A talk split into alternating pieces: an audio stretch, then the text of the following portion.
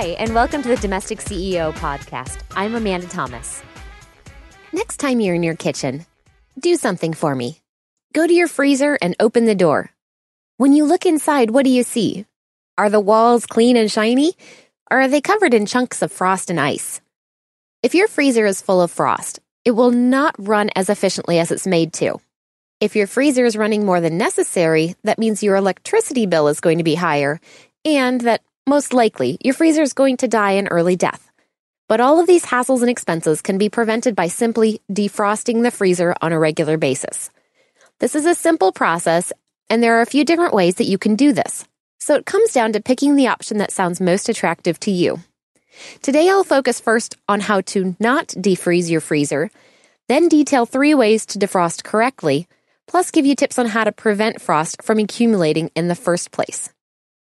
But first, this episode of Domestic CEO is brought to you by Junior Explorers, a program for kids that takes them on adventures exploring new ecosystems and animals every month.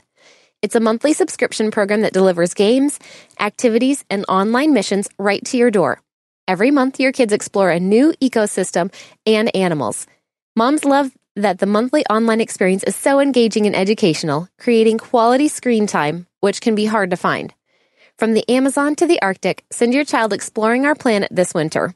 We have a special offer for domestic CEO listeners. You can take $10 off your first month with code CEO at juniorexplorers.com. It's definitely worth your time to check it out, and your kids will thank you every month. Now, back to the tips. When you're defrosting a freezer, the first thing you need to do is empty all of its contents. Move everything to another freezer or pack them tightly into a cooler, or move them into an outdoor space if you're doing this in the winter and the temps are below freezing. After the freezer is cleaned out, turn it off. This may be as simple as turning a dial in the freezer or in the fridge section of the appliance, but more likely you'll need to carefully pull the unit away from the wall and unplug it. If you have a water or ice dispenser in the appliance, be extra careful when pulling it out. It would likely take a big yank to disconnect the water lines, but it's always better to be safe than sorry. Now, how not to defrost. It may be tempting to start hacking away at the chunks of ice on the walls of the freezer, but resist that temptation. Using an ice pick, knife, or anything else that's metal is a surefire recipe for disaster. No matter how careful you think you're going to be, you're going to scratch or damage the wall of the freezer. So put away the screwdriver and let's do this the right way. The first option to defrosting is hot water. Ask anyone over the age of 50 how their mom defrosted the freezer, and they'll likely tell you that she used a pot of boiling water. This method is more hands off than others, but it may also take a little more time.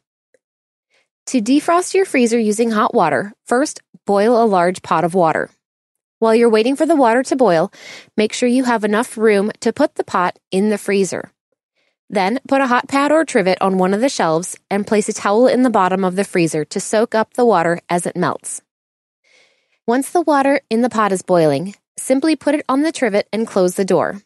Freezers are very well sealed, so the steam from the hot water will heat up the inside of the freezer, causing the ice to naturally melt off the walls. After about 30 minutes, open up the freezer and wipe up the water that has accumulated. Then use a plastic scraper to gently knock any remaining ice from the walls. The next option for defrosting a freezer is to use a hair dryer to start melting the ice chunks. Again, you'll first want to line the bottom of the freezer with towels to catch the water. If you use this method, the quickest way to get the ice to release is to focus around the edges of the ice. Blow the hair dryer almost parallel to the wall of the freezer, with your goal being to get the warm air behind the ice. If you can get the edges to start to release and continue to blow some warm air behind the ice, You'll be able to use your plastic scraper to gently pry the ice off the walls. Option number three is using rubbing alcohol. If your freezer doesn't have much frost buildup, you may want to opt for a quick wipe down with alcohol. Pour a bit of rubbing alcohol onto a clean towel, then use the soaked portion to start wiping the frost. The frost should start melting fairly easily. This method is good when you don't have chunks of ice, but rather just a thin layer of frost to remove. Now that you have the frost removed from your freezer, let's focus on how to prevent frost from building up. Freezers accumulate frost because the cold air pulls moisture out of the foods you're freezing. Cold air can't hold the moisture like warm air, so it has to accumulate somewhere. And in a confined space like a freezer, it's going to accumulate on the walls and shelves. There are a few ways to prevent this from happening. One suggestion you may find online is to wipe down the walls of the freezer with oil. This will create a slick surface that ice can't stick to. This is an okay option, but you really aren't solving the problem of humidity in the freezer. To actually reduce the amount of moisture in your freezer, always securely package your food. Using a sealing machine to pull the air out of the packaging is the best option, but at the very least, use sealed bags and containers and squish as much air out of the container as you can before putting it in the freezer. Using a sealed bag or container will prevent the moisture from creating frost inside the freezer, while squishing the air out will prevent the moisture from creating frost inside the packaging. All food, even open bags of ice, will give off moisture in a freezer, so make sure your food is sealed. Another way to prevent moisture in your freezer is to keep your freezer full. The less air there is in the freezer, the more the frozen food keeps the space cool.